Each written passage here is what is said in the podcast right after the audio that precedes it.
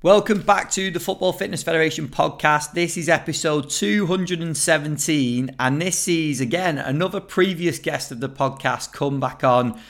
A guest from way back on episode 66, which was actually recorded in, on the 3rd of March 2020, and that is now head of fitness at Hajduk Split, Ian Cole.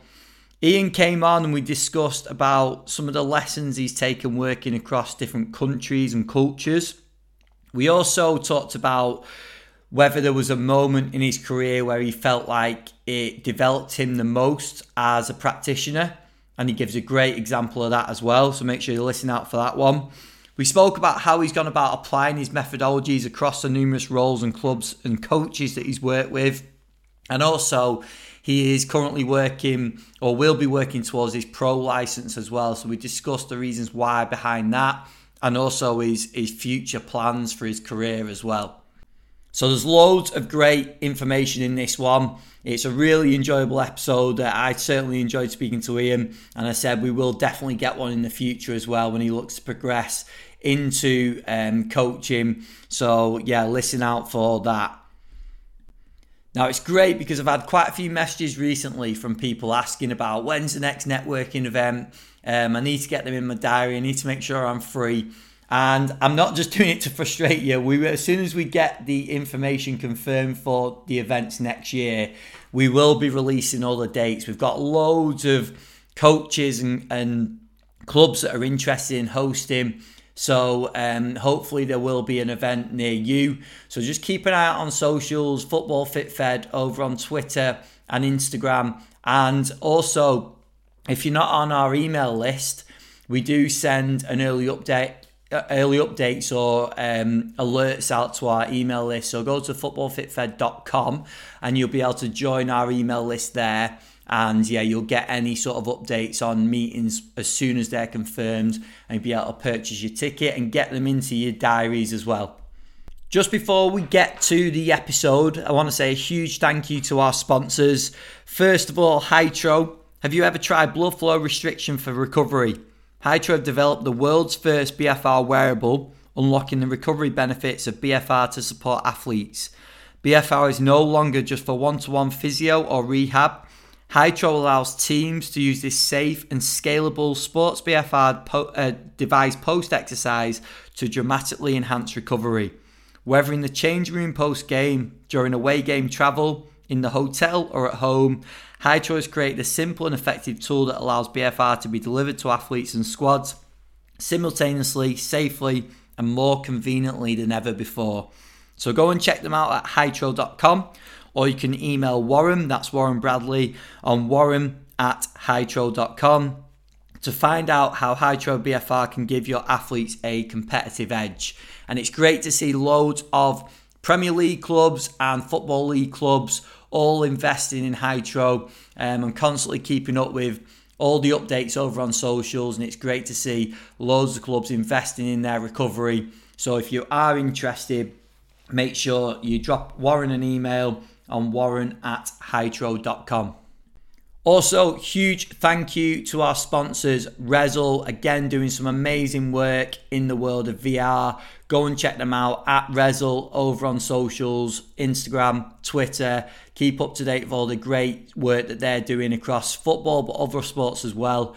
And let's get into it now. Episode 217 with Ian Cole. Rezzil is the world's number one virtual reality sports trainer. Whatever your team, your sport, your ability, improve your game and train like a pro. Rezzil, Rezzil. Reactions, performance, accuracy, stamina, resilience. Train at home in the Rezzil Sports and Fitness VR training arena. Search Rezzil, R E Z Z I L. Harder, stronger, smarter. The world's number one virtual reality sports trainer. Available now on MetaQuest. Welcome back to the Football Fitness Federation podcast. This is episode 217. I'm delighted to welcome back onto the podcast. This is an overdue episode. Ian Cole. Ian, thank you for coming back on. Thanks, Ben. Thanks for the introduction. I can't remember the first time we did this podcast. 217. Jeez. Hey, so your your previous one was episode 66. Which... Was it 66? Wow. Great effort, mate. Amazing. Amazing.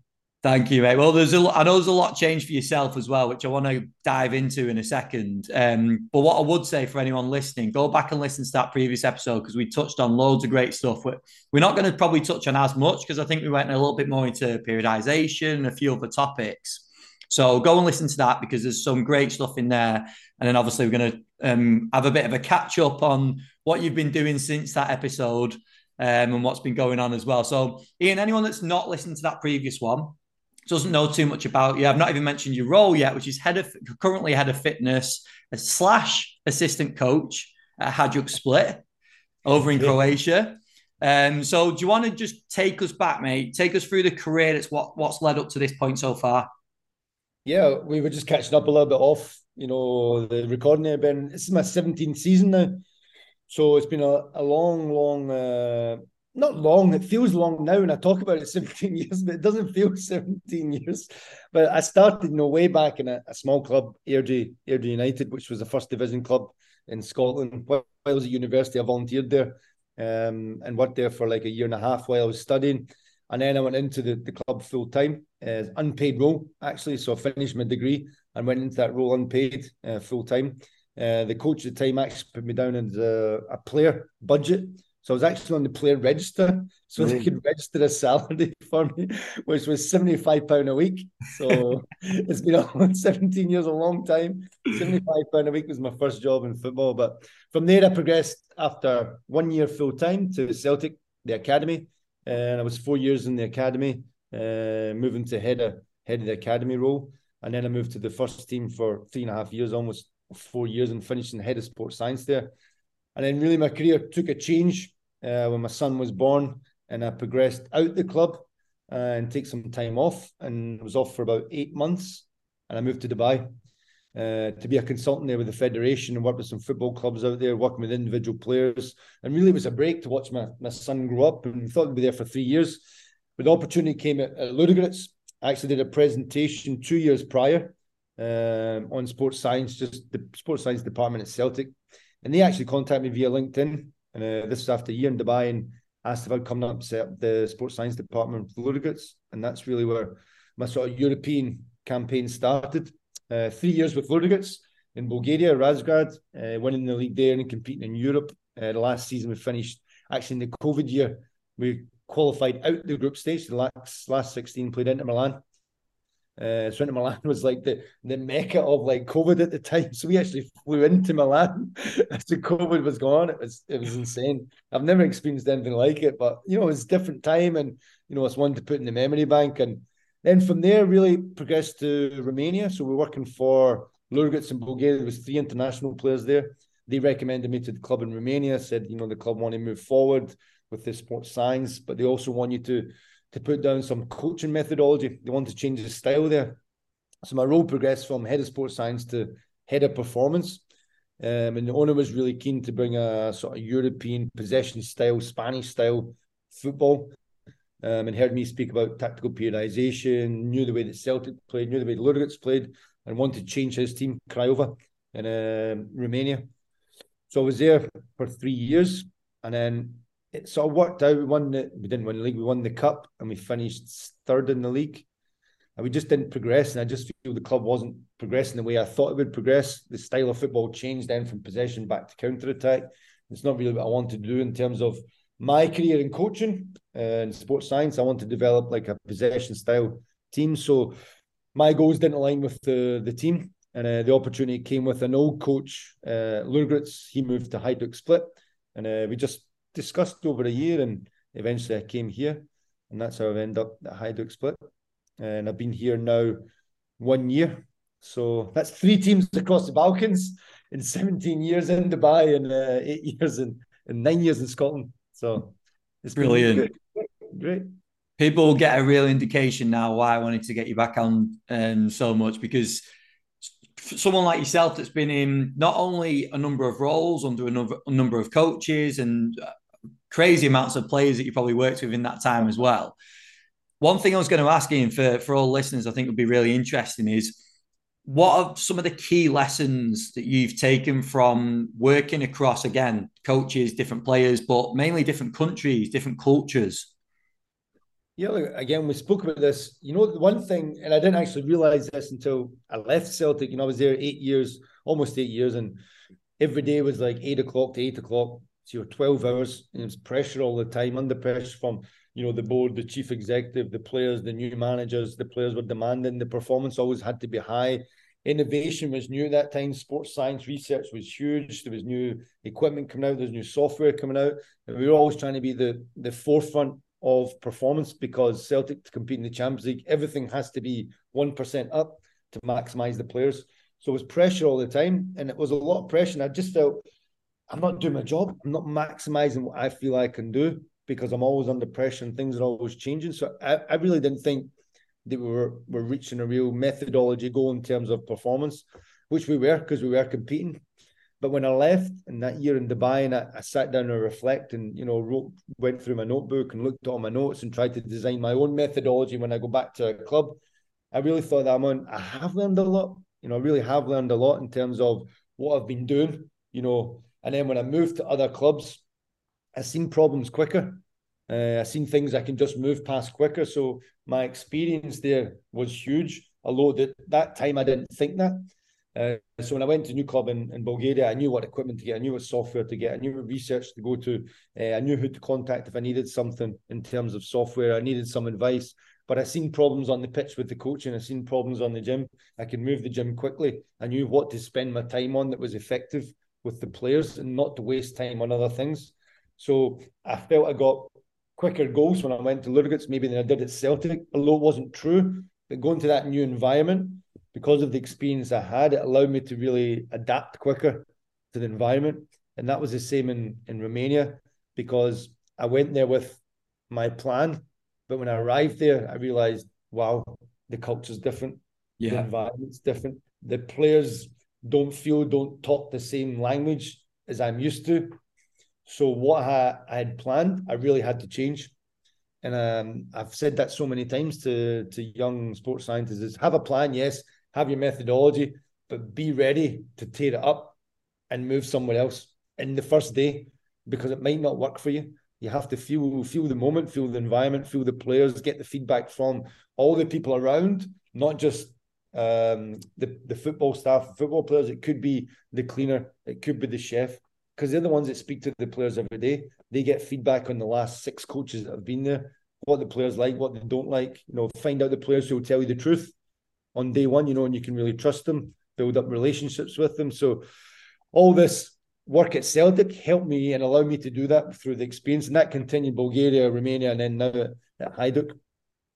And, and with that in as well, because that's been probably echoed by a lot of other people that have come on the podcast when they first step into a role was yes, you can have a plan, but like you said, you have to respect what's in place already because there might be things that you don't know about.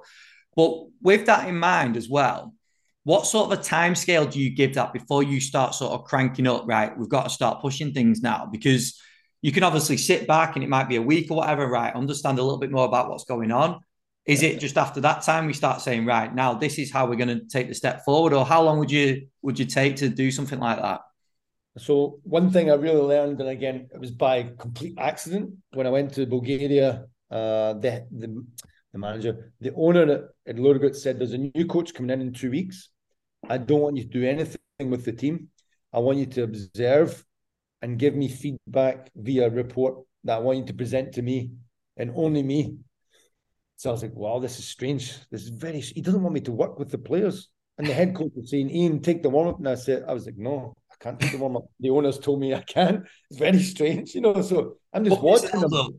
yeah. so I was just observing, you know, and after two weeks, it felt really strange, but I gave the report to the owner and he said, okay, I, I, know about this, I know about this, I didn't know about this. Okay, we need to change this. And then he backed and gave me a lot of money to do what I wanted to do.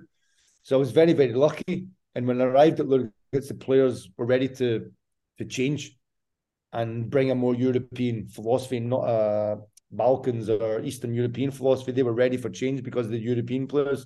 So it was really easy there.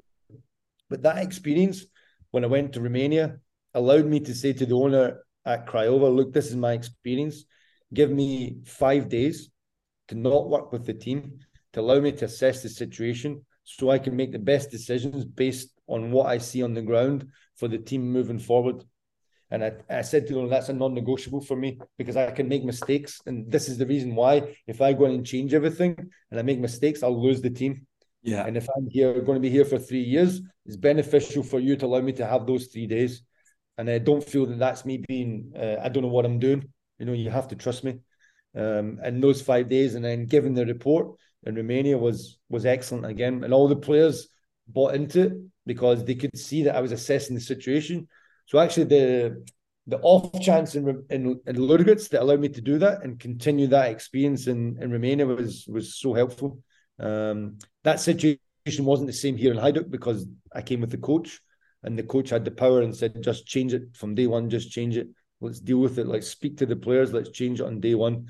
But there's certain things that I still held that they did at the club that I felt I'm not going to change because I spoke to the players and the players maybe liked doing it, even though if I didn't agree with it. So in terms of like time scales, it depends what really you want to change and why. And yeah. it's something like say the gym session and they all only do max strength, I don't believe in max strength. I believe in power work. That's something I would change straight away. But I would have that meeting with the players uh, to allow them to understand why I'm changing that to get the buy-in. Um, so it depends. It depends on what it is you're trying to change and how long. But in terms of changing culture, I don't think you you can affect culture, but you can't change culture. So to affect it positively, you need buy-in. You need the human side, things that all the guys you've had on and girls you've had on speak about. You know, you need that buy-in from from players, the human side of things. You know, you can't be authoritarian dictatorship. Sometimes you maybe need that to get the best out of the players, but in terms of culture change, 100% it takes time and that can be three months six months. It depends like the team how they are. Romania was mostly romanian players so it's a big culture effect there. Um, and in bulgaria it was like bulgarian european and african. So and brazilian so there was like four four subgroups there. Mm. uh, so they all had their own influence and culture but it was actually easier to bring them together. Like all the influences under one roof. Uh, but romania was very very unique because it was a Romanian club with Romanian players, Romanian culture.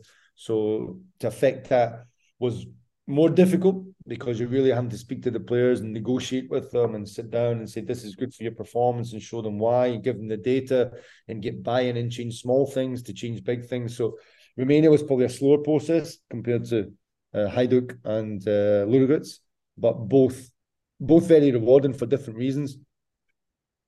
Yeah, no, it's really interesting that that whole experience as a practitioner as well, under not only different countries and different leagues, but like we mentioned, the managers, the the players, even the situations of maybe a club being towards the bottom of the league compared to the top of the league, being successful or not.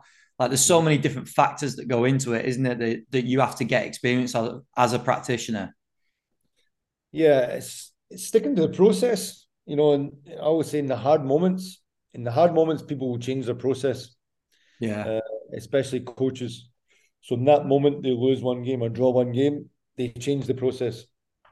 And it's a real fight for for someone like me, you know, because I sit down and say, we've had success. We've had success up until now. You've lost one game or drawn one game for whatever reason we can do the analysis on. Don't change something now. You know, and the classic one is give them an extra day off, or let's do more running, or let's do an extra gym session. And my answer, my question is why? Yeah. Why? If you can tell me why, then we can think about making the change. But we can't do the change unless we know the why.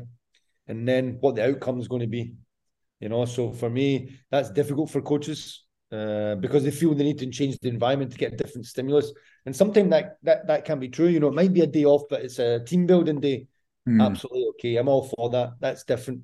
But to change the the training process and something of non-negotiables that you have you have at the club that is your part of your methodology. When you change that, I think the players recognize it and they see they see weakness, and uh, that's a key thing. And I've seen that happen so many times with coaches. And I always try to say to the coach, please don't change it. Please don't change it. I've seen it done before. The players will notice and it'll have an effect on you as a head coach. But ultimately, the head coach is the decision maker, and he's he's the one that is you know his head's on the line, as they normally say. You know, so he had, he does have the final say. But I think you've got to be careful.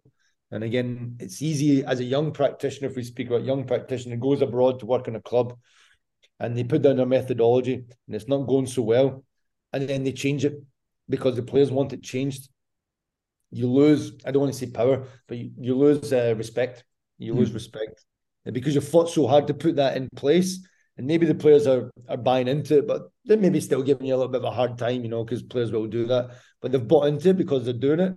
And then when you change it under their pressure, it becomes very difficult for you. Very, very difficult. If we could touch on Arian, we just had a conversation before we recorded about this fine line between with young practitioners mainly, but I suppose practitioners of all different um, sort of ages as well. On from that your perspective, someone that's been through these different experiences, when you're working with someone at the club or even speaking to someone, and you're trying to get this message across of like trusting the process, you've set these systems in place for a reason, these are your non-negotiables well, then you get in this high stress environment and, and people will change, won't they? How do you find the line of getting them to learn themselves and go through them experiences themselves and maybe changing their approach and realizing it wasn't the right thing to do against you saying this is what you need to do and stick to it? Like where where's the balance for you with that? Oh, that's a, that's a good question. Again, it, I hate saying it, but it's situational. Everything's obviously situational, but I think if we're speaking about a methodology or something you fundamentally agree in that should be in the program. So, okay, let's take sprinting, let's take running. You do match day minus two because you believe the research says that I need to do match day minus two, minimum of three sprints uh, to protect the hamstring going into the, the game in two days' time. So that's your non negotiable. And you believe in that, you've done that for years.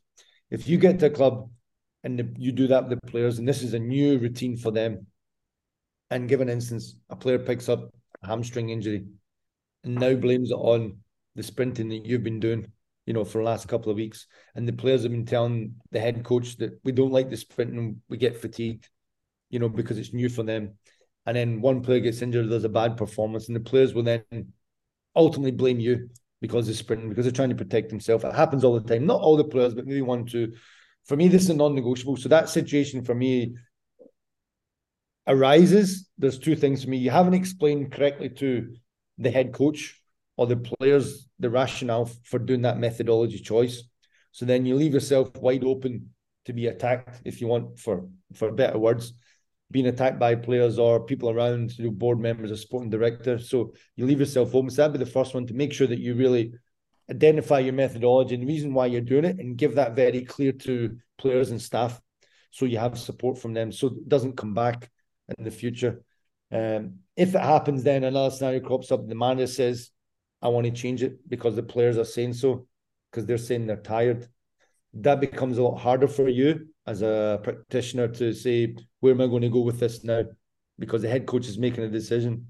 But if you believe that that injury or that performance wasn't down to to the sprint that you were doing, then I think you need to stay strong in terms of what you believe in and your philosophy.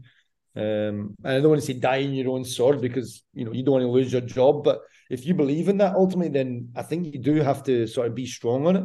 And mm. again, try to not educate, but give the reasons why you're doing it and why you're trying to help the players. And you don't believe that that situation has affected the performance of the player negatively. Um, it could have just been a you know a occurrence on that day, and it could have happened whether you sprinted or not sprinted and certainly the performance would not have been perfect um, affected. So you have to sort of analyze what's happened, why, and really identify how how you will communicate that in the future better, maybe uh, from the insertion point of the methodology to the incident that happened. Say, I think that's a great bit of advice. Yeah, I think I think that's really that'll make sense to a lot of people as well because it's a real really good example, and obviously there's going to be other examples similar to that. Um, but it does come down to, I suppose, the preparation beforehand, and that, and then also it's picking the experience up to be able to cre- create your methodologies and your non-negotiables, isn't it? Because that's something we've not touched on. You've got to have the experience in bank for you to have them in play, haven't you? Because as young practitioners, they're going to be developing all the time and creating this methodology. So it's getting enough experience packed in at the start of the career that you can have something in place that you're confident behind. Yeah, and again, that's advice I always give: make sure not even you know, speaking about young practitioners, even even experienced practitioners, yeah. is have your methodology down on paper, but be ready to change it. Be ready to change it. Be ready to adapt to any situation because uh, it has to has to adapt to the. And the big one for me is the culture. and culture environment. Like you said, uh, where is your team in the, the league? You know, what style of football do you want to play? All these questions need to be answered. What do you believe in as a practitioner um, as football? Because sometimes it can be a clash, and I've heard this a few times that a head of sports science wants this style of football, or their belief is this style of football, but the coach is playing long ball or counter attack. So if your methodology doesn't match what the coach matches and you're speaking different terminology, although you might be together in terms of professionalism and you know you're good friends, but sometimes if your football philosophy, if you want to say that, doesn't match, there can be conflict, and I've heard that a few times. You know, because you know, like the head coach wants uh, light players, you know, for counter attack football. He wants fast players, but you want to build strength and resilience and build an aerobic base. So you start your methodology like this, and it conflicts or doesn't uh, impact the performance early on because that's a longer methodology than being the players light and fast and be able to compete in um, different style of football. But your methodology is trying to build them up for the future. Then it can be mixed messages, I guess, from the players and the coach. And although you're together, but the philosophies are not together, so you really need to align uh, with that as well. And yeah. through my experience, there can be diff- real difference there, real, real difference. Yeah, brilliant. Now, Ian talks about the amazing work that's going on at Celtic and that's gone on at Celtic over the last few years in preparing players for the Champions League. And it's actually part of our online community as well. So recently we held a meeting up at Celtic, up at the training ground, and we had presentations from Anton McElhone, John Curry, Andy Bowles. They all presented on preparing players for the demands of the Champions League. So you can go and check out those presentations along with many other presentations that we've done over the last few years on our networking events by signing up to a free month on our community. Uh, if you search footballfitfed.com and click the community tab, sign yourself up there. It'll give you a month free. After the free month, it's only £4.99 per month going forward. And make sure you go and check out all the presentations, including, like I just mentioned, the three from the guys up at Celtic there's some unbelievable content over on the community and make sure you make the most of it. You can also connect with over 200 practitioners from right across the world of football as well. So go and check it out. If you're not already claim your free month, go to footballfitfed.com and sign up there on the community tab and it'll give you a free month. Here's part two of the podcast with Ian Cole. Ian, on, from your experiences, like one thing I wanted to ask was across the clubs you work for and the coaches, is there like one instance that comes to mind if I ask where do you feel like you developed most as a coach? Oh, it's another hard question. Dropping them on this episode, haven't you? Good stuff. Ah, one instance. Or, or like a, it might be a season, it might be a six month period at a certain club under a certain manager, it might be working with a certain group of players that are in a certain situation. Like, is, is there anything that sort of jumps out, or have you, is there a few in mind? I'm sure there is. Uh, probably a few. There's loads of moments. I just, I can't even remember what player. I think this was way back, way back at Celtic think it's I think maybe my second last year. I'm trying to remember. I wouldn't say the player's name from my own head. I'm trying to remember the player's name, but the player I had the methodology for the gym and the pitch and the running and heart rate zones and GPS and everything, and I felt we were going the right direction, as I said. And you know we were doing good things, but I remember one player, you know, saying to me in, in the gym, "It's just like Ian, how will this help me perform in two days' time?" And I was like, "Okay." And it was I think it was an injury prevention uh, program. And I said, look, look, this what we're doing today will not help you for the match in two days' time, but it might help you in the future. And the player said to me, but can't I go to the pitch and work on the pitch with my uh, coach and just do some individual work in my position, which will have some of these exercises within it, but with the ball. And I was like, yeah, yeah, you're right. And at that moment, I went home and I really thought about what I was doing. And this is what's led me to uh, doing the masters in tactical tactical periodization because I was so in science and hardcore science and strength and conditioning, trying to make the players fitter, faster, stronger. And I wasn't really thinking about the technical and tactical. And I know now it's more integrated and people say they're doing, you know, they know more about tactics, but I think you have to go really, really deep as a sports scientist almost to get to the next layer to understand football at a higher level, to really understand how you're trying to develop the players. So in this moment, I changed my approach to strength and conditioning in sports science, and I solely became a football-based practitioner. And I say to all the guys that I work with now, if you can't explain to a player how that will make them better in the next performance and the future performance, do not do that with the player. Mm. Do not do that exercise. Do not give them that shake. Do not do that stretch with them.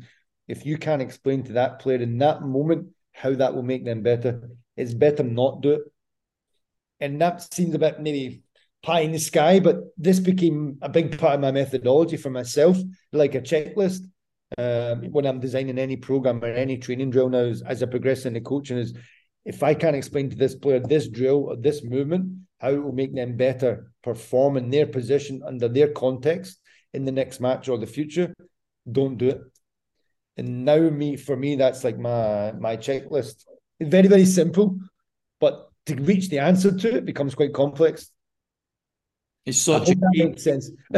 no, it does. It does. I think it's such a key moment, that isn't it? Because that's where the fact that you've been honest, I think the player would respect. Like if you tried in that instance to be like, oh, it's going to do this, that, and the other, and basically just try and bullshit them, mm-hmm. then they'll notice it, won't they? And just be like, oh, like why am I doing this? Yeah, well, just go out, do the work and go to the gym and you know call you every name under the sun. You know, never come back. Yeah, dodge you. Well, I, th- I, think it's such a key point, isn't it? Because play- coaches will face instances like that a lot with players, and there's going to be some players that are probably more open to questioning things than others. But I think it's a great bit of advice that you have to be ready to have that conversation because it's going to come at some point, isn't it? Yeah, yeah, for sure. And I actually use it now in the reverse to the players in some instances, the player will say, you know, I want to do max strength. I want to get stronger. And I'll say, why? And they'll say, because being strong is good. I can get quicker and, um, you know, I, I, can be better under challenges and, you know, different scenarios they'll give. And I'll say, okay. I said, but do you know your current strength level? No, I don't know my current strength level. And I'll be like, do you know how strong you need to be for football? They'll be like, no. So I try and get them to answer their own question and assess their own reason for doing that work and maybe suggest something else or maybe take their suggestion on, but make sure that they realize that within their context that this this will make them better or will it make them better or haven't really thought about it or they just hear like okay if i do speed agility three times a week i'll become quicker on the pitch hmm. well no you won't because there's no ball there in my context there's no ball there there's no decision making there so I don't believe you will. Uh, doing max strength, I don't believe you will. If you get 250% of your max of your body weight, you'll become a better football player or become more injury resistant. I don't believe that, but I can give you guidance in that and make sure that you're you're making the correct decision. So it's like almost a checklist for the player as well. You know, players who want to do extra work to make sure that that extra work they're doing, that they're utilizing their time correctly um, and not wasting their time.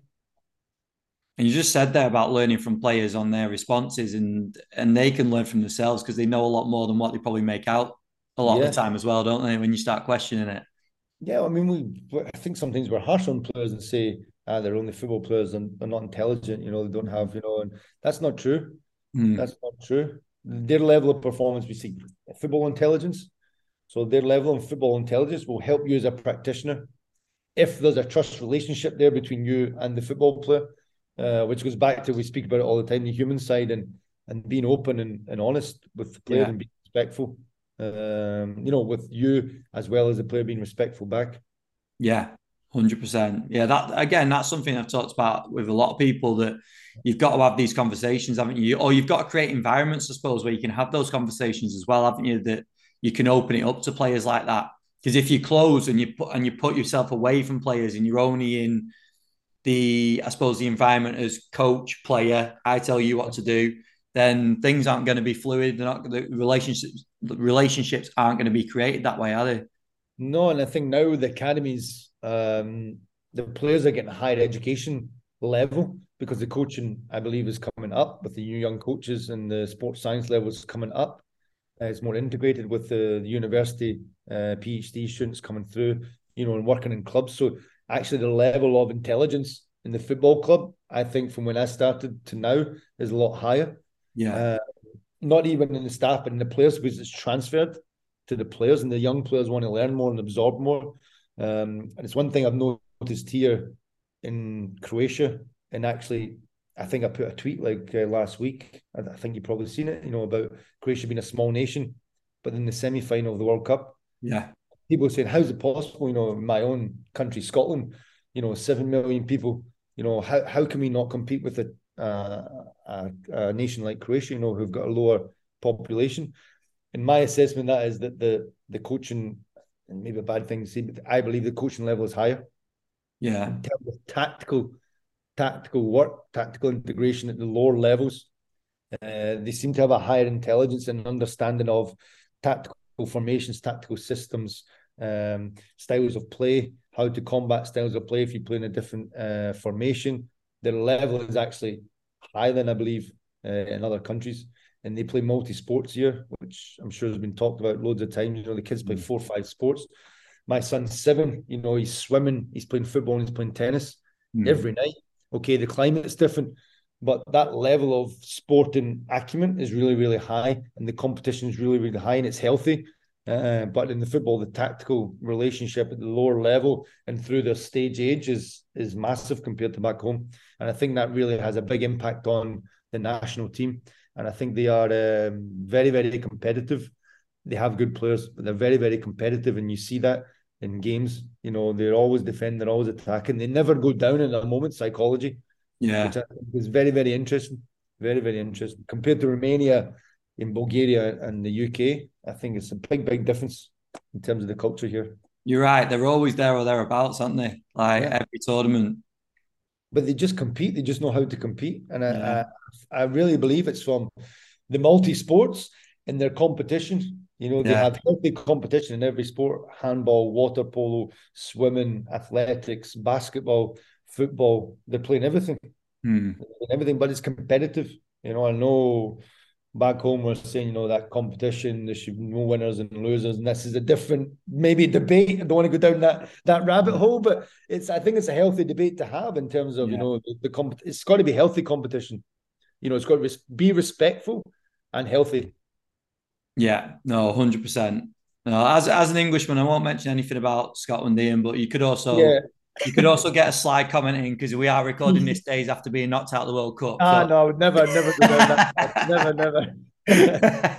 no, I think it's really good information, that mate, and and definitely it's it's things to consider, isn't it? Because when you're looking at a size of a nation like a Scotland compared to Croatia, or whoever it's going to be, yeah. there's intricacies that, that uh, form that, isn't there? And it's not just a I suppose a black and white answer of of this happens for this reason. So it's really interesting to dive into that and speaking to someone like yourself who's who's there who experiences it on a day to day basis. It's really interesting to get your point of view on it. Yeah, I think the resilience in the young kids as well. You know, big resilience in the kids to play, huge resilience to play, and they go out early um, to play in uh, like third division or second division. Then they come back and go into the first team, but they they really fight for their position. Mm. They really mentally fight for their position, and it's stronger than probably in Scotland when I was there. Uh, probably only one player for me was probably two. Callum McGregor now, who's the captain of Celtic, and Kieran Tierney now at Arsenal. Uh, resilience and competitiveness was like pff, crazy, and yeah. Kieran Tierney was like, and it's really his his strength, his superpower. If you want to say that, you know, the speaking now players to have superpowers. I mean, that is KT's Kieran Tierney's superpower, his mental strength and ability to compete in any situation. It's what's got him to where he is today, I believe.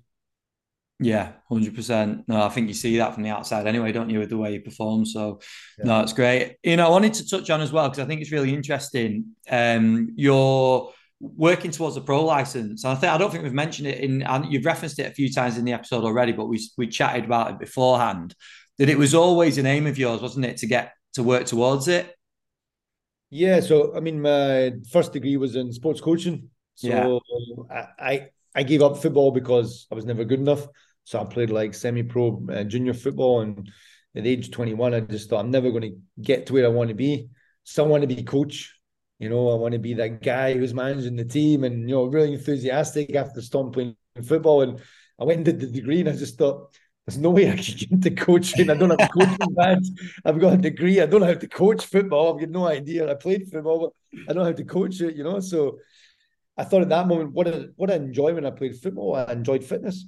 Mm-hmm. Uh, so I'm back and did sports science, and that's how led me into you know the sports science. But I've always had that that feeling, that love for for coaching, and it's always been part of me while I've been doing sports science. So in the last sort of couple of years, I've been doing my license and completing my B last year. And summer I should complete my A, and then I'll go forward for for the pro license. And I'm doing the tactical periodization course with Frade, the master's course there, which is an 18 month course. Um, going deeper into the the coaching and the Portuguese methodology uh, that they use because I've used it a few times. And as I said, the example I gave you led me to tactical periodization that the tactics should always lead everything you do in football. Uh, so that was a big change for me, you know, my methodology, like way back all those years ago. So I've tried to go deeper into that as I go into the coaching. And now I'm doing a little bit of coaching. As you said at start, I've got a, a dual role. Uh, the club just now as coach and uh, head of fitness. Uh, the previous role at, at Craiova was head of performance. So I was involved in the methodology and the style of play, the game model uh, there, which was really interesting for me because that was my first attempt at working with players on game model that I was taking control of a little bit. So although the head coach was there, the the owner's direction was that I want Ian to have this methodology and have this game model. You will ultimately oversee and pick the team and make all the decisions, but I want Ian to really lead the process. Obviously, there's space for him to, to coach, and he was always coaching, and we always discussed every drill. But he he wanted me to lead in case there was a coach change. Then that methodology stayed the same uh, to help the club progress over the three year contract that I had. Um, so. Yeah, I mean the coaching now. I'm trying to go for the A in summer and then move to to the pro license to eventually become uh, coach one day. Yeah, you just answered the question I was going to ask because I was going to ask you in terms of like you going through the qualifications, how has that adapted and changed your approach? You've answered that already, but looking forward, because when we jump on the next podcast, when you're in that head coach role, ah, okay, three years time. if we look forward to that person there, but in all honesty, like being in that position, uh, what do you feel like? Because you, your understanding of sports science, obviously working in it for all these years is going to be different to a lot of other coaches. So, how do you feel like that'll impact you being in that role? Yeah, I mean, I think I've got so much to learn in the football. I've got so much to learn in sports science because it changes all the time. I get so much more to learn in the football, and every time, and it's cliche, every time I learn something, you go deeper and you need to learn more, and you find another layer, and then you move away from that, and you find another concept. And for, for that's why football's exciting because yeah. it changes, and there's so many coaches out there that have different styles and philosophies that are successful and play different ways. You know, we look at Morocco now, uh, the comments and they were getting smashed in the media, you know, Morocco anti-football and Morocco this, Morocco that. And he gave great quotes. You know, for me, I was thinking people people need to reflect on football and what football is and how you win a game of football. And there's many different ways to do that, you know, and how you want football to be played is not how I want football to be played, and how you perceive a player is not how I perceive a player. Yeah. So uh, this is what makes it so exciting. It's entertainment, and we switch on every night to watch it. So mm. I think me as a coach, the sports science will help me maybe cut through a lot of moments that hopefully I can solve as a coach or help the fitness coach that I'm working with help guide the process to make the players better and not make mistakes I think if I'm on top of the sort of sports science as a finish and move move to coaching, um, because I my methodology now is tactical periodization. So my in my impact on sports science, what I feel the impact sports science can have has gone down. Mm. I know that doesn't sound great because I'm still head of head of fitness, but the impact I believe I can have more in the the tactical and the game model and the coaching side, I think can be greater for a team. Yeah. Sense. No, it does. It does. No, it's just interesting thinking about it that way around, isn't it? Because there's not uh, that I've seen a, a, trend in a lot of sports scientists that have moved over into coaching or, or trying to take work through that process. But um, and there's obviously head coaches out there that have incredible understanding of sports science as well. When you look at the Guardiolas of the world and people like that and hear them speak, like their understanding is is crazy, isn't it? But I think it's just really interesting reflecting on it the other way around and what we we think about it a lot of the time. Yeah, and I think one thing I probably noticed here, and I don't know if this is a valid point, but when we set up drills and we look at duration, so time allocation for a drill, and in my younger years, and as a as a sports scientist and quite hardcore and saying we have to get certain duration to hit certain numbers and certain heart rate response, and you know, never thinking about the football. And now, when I'm doing more of the coaching, and we say, okay, drills six minutes, but that drill ultimately starts, and players might not necessarily be 100%. They maybe don't understand the drill. We maybe have to stop and reset a little bit or go in coaching. So we maybe lose one and a half minutes or 45 seconds. And then there'll be a moment that something else happened and you, the coach, want to step in and change. So then that impacts on the change and the duration of the time. But as a sports scientist, I say six minutes and that's it. It's just six yeah. minutes because I know the heart rate response, I know the GPS, but you don't know the coaching, you don't yeah. know the football action, you don't know the tactical component, you don't know what I'm trying to get out of the drill. So maybe that six minutes now is nine and a half minutes. And that maybe has an impact on the GPS load or the heart rate load.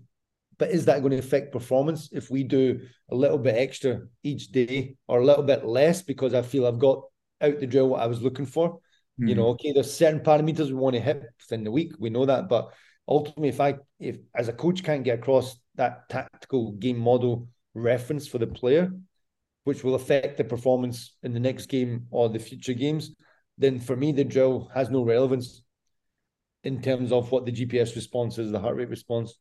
I don't want to say as a practitioner, I don't want to see it, but for me the drill's not good in the first layer of what I need to achieve, and that's the tactical component, the game model. Uh, if I hit the numbers, it's it's irrelevant to me because I haven't got what I need from that drill. Surely at that point, though, with a lot of coaches, that's coming down to an honest conversation where you can you can literally talk through like what how you've just spoke between a head coach, a coach, an assistant coach, a sports scientist. You can have that discussion. That's it. That's going to be an environment that thrives in, isn't it?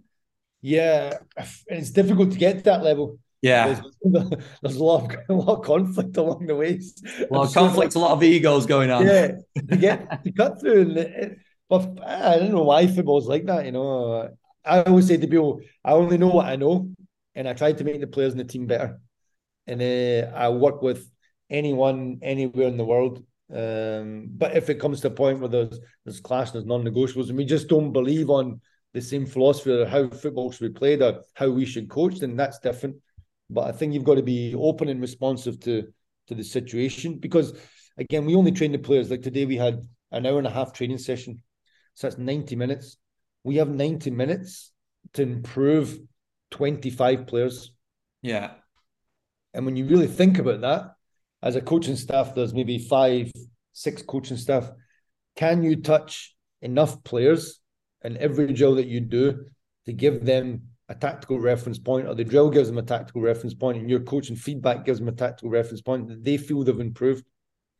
And this is what I see now is a lot of players get frustrated or can be frustrating. We see it all the time in football. You know, if you're in that environment, players are ah, the training wasn't good, the players are frustrated, the players were. So who's responsible for that? Mm. I think the coaches. Mm. I think the coaches. I think we have to take responsibility because something's happened at some moment or somewhere that they don't feel they've they've got better. Again, it'll open up a whole different discussion, but I suppose that's where co- uh, where players, sorry, start to reach out for that more individual approach from either external practitioners or whoever it is, isn't it? Because they don't feel like they're getting that. Yeah, totally. If they don't feel that they've they've learned something in that moment, in those ninety minutes, they're going to go home upset because it's their job and they want to perform and they want they're competitive athletes. Yeah. And they want to compete and they want to play. And only 11 can play and 14 don't play. So there's more that don't play than play. Yeah. So you, have got to keep the ones happy that don't play and still satisfy the other ones because, you know, the, and I've seen it so many times that the player that you think will never help you, never help you, or is not good enough comes to the forefront and helps you. Yeah. If you haven't spent the time developing them as a player, or giving them uh, your time, are making sure that they are happy within the context of each day and each drill and each tactical reference, and they know the game model as deep as a starting player, then uh, you'll lose that player very quickly. Mm-hmm. Very, and, they're, and they're also not ready, are they, to step in at that time when you need them? Yeah, and then you you see coaches shouting at them like tactical reference points. but Yeah. they've been doing drills over on the other side of the pitch. So they've been doing running with the fit Away coach. from everyone. away from Yeah. everyone. Yeah. Yeah. Mate, incredible information that. Absolutely class. Um, we didn't have the quickfire questions way back when in uh, March 2020, but I'm going to throw some at you now because these are what we finished the podcast with now. So I always ask, who have been some of the biggest influences on your career so far? Uh, Kieran Tierney, uh, Virgil van Dijk, Brendan Rodgers, and one physio, uh, Marco and Ludogorets. Marco Awesome. Nunes. Some names there, mate. Some names. Yeah, yeah. Class. What would you say is your biggest strength as a practitioner, Ian? oh, uh, maybe adaptability. Maybe adaptability could be. I hope so. I hope that's one. Yeah. Awesome. And then if you were to speak to Ian, who was starting out in that voluntary role at Celtic, um, what would you say? What would you be your biggest bit of career advice? Uh, don't do anything that you were going to do. Change everything that you did. I, oh, I had this conversation the other day. You know, I was like, I cannot believe the sessions I did at Celtic. I cannot believe. I'm not saying they weren't good, or I, I think they were good, but I, just in terms of philosophy and methodology, I just think, wow, I really did that. I really did do that. Well, then uh, again, this comes to the point that we made, isn't it? I, I feel in a way you have to do that. And you have to have a time when you reflect, when you go, oh my God, I can't believe I did that. Because it, it makes you, one, appreciate what you're doing so much now and, and your understanding now, but you learn so much along the way as well, don't you? Yeah, and sports science changes and football changes. Yeah. And I always say if you if you have a methodology, whether I agree or don't agree, if you're passionate and it's researched and you can deliver it, you know, then go for it. And Yeah. you might think you've made a mistake along the way. You might not have, you know, because this guys doing some things that I did at Celtic are still doing them now that I think's a mistake, but they're being successful. Yeah. Their team's been successful. They're competing in Europe. So I can't say what they're doing is wrong. Uh, it's just for me, I, I don't think it's correct and I could have done better. Hmm. Uh, so I always say, as long as you have your methodology written down, you have it researched, you're speaking to other practitioners, uh, you have passion to deliver that, and you can communicate to the the coaches and the players the reason why you're doing it for whatever it is. It can be you've got to do 100 press ups three times a week. As stupid as that may sound, but if that's your methodology and you really believe in that, then I think you've got to deliver it. Whether you might think it's a mistake in the future or not, you've got to have that passion and research and communication with people and be open and honest to, to deliver it the best you can. Yeah, 100%. Final one, mate. What's your approach to CPD, continue learning now? Obviously, you've got the, the licenses that you've been working through, but what's your general approach to continually progressing as a practitioner? I think we have to. It's fundamental, you know. I mean, I'm moving to coaching now. As I said, I'm doing my license plus the tactical periodization with with Frade, which is an 18 month course. And I speak to coaches all the time that I've worked with, and some coaches even in Brazil that I worked two months with at, at. I still speak to them constantly. I still go on courses. I still speak to and deliver on courses. So for me, it's we need to be open to to go and listen to people even Yeah. if you think that you don't believe in it, but go and listen and take something from it because it might come back in the future that, well, I listened to that guy say that 18 months ago and, you know, I know what he's talking about and I believe in it or I don't believe in it. And these are the reasons why. And I think we, we really have to be, as practitioners, not only sports science, but as football, you know, try to develop ourselves because we're asking the players to develop. So we can't just stay here and the players go here. Like I said, I think the young players and young coaches and young staff coming up now are a higher level almost Yeah. uh, because their education is different. It's a different education system. Uh, so we have to now stay at the forefront. Use a. I hope I'm not going to put myself in this box of the old dinosaur, but we can't stay as a, a dinosaur, you know. And the young guys have got all the knowledge, and you know we've stayed at the same methodology, our same reference point for for so many years. Great advice. Ian, absolutely class, mate. If if people want to reach out, um, you said about your Twitter before. Do you, you, do you want to give the handle, or is there anywhere else that you want or yeah. you direct people to to go? Yeah, they can find me on Twitter. I actually don't even know my handle. I'm not like one of these Twitter. Search your name. Search your name. We'll put it in the show notes as well. I think it's Ian Call ATP, but you'll find me there, and you'll find me on LinkedIn. Okay. You'll find me on LinkedIn as well, mate. Ian Call on LinkedIn. Uh, I use LinkedIn and Twitter. They can contact me. Anyone can reach out. I'm always open. Uh, emails or phone calls to answer any questions or help someone out there. I feel it's important for, for me in my role and uh, with all those years. If I can help one person, uh, it's great for me. It's a reward as well. It's not just about helping the players. Top class. I appreciate you coming back on, and fingers crossed for a Croatia win as well, because I'm sure that'll have a huge impact in the country. Yeah, it's crazy over here when they win games. It's yeah, but people jumping in the water. is madness. Madness. Yeah. It's great. It's great to really experience it. And as you mentioned before, I'm Scottish. It's not normal for me celebrating World Cup. Wins. Again, that didn't come from me. 1998 was the last time we played Brazil in the opening match. I remember it so clearly. it was great to get that experience, you know, and just be part of the World Cup scene here. It's amazing. Yeah, fingers crossed, mate. And also, best of luck for the rest of the season here. Thanks, Ben. Cheers for having us on, mate. Have a good one. I hope you enjoyed that episode with Ian. I certainly did. I think we could have recorded for a, lot longer than what we did, and there was obviously topics within the podcast that we could have expanded on. But I think we covered some really, really key information in that episode, or Ian certainly did anyway. So big thank you to him for coming on. Go and check him out. He was right with his Twitter. He's at Ian Cole ATP over on Twitter. Go and give him a follow, and also you can connect with him over on LinkedIn as well. I think takeaways one of the ones that we didn't actually touch on or expand on too much in the episode, but I wrote it down as soon as he mentioned it, is that he took that break in his career because his son being born.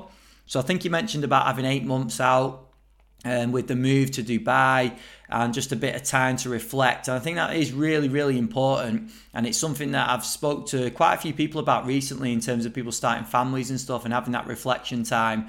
Um, and if you're in in a situation where you can do that, I think it is really keen. It's obviously that also gave Ian the reflection time to one um, reflect on the the work that he's done and maybe his approach going forward.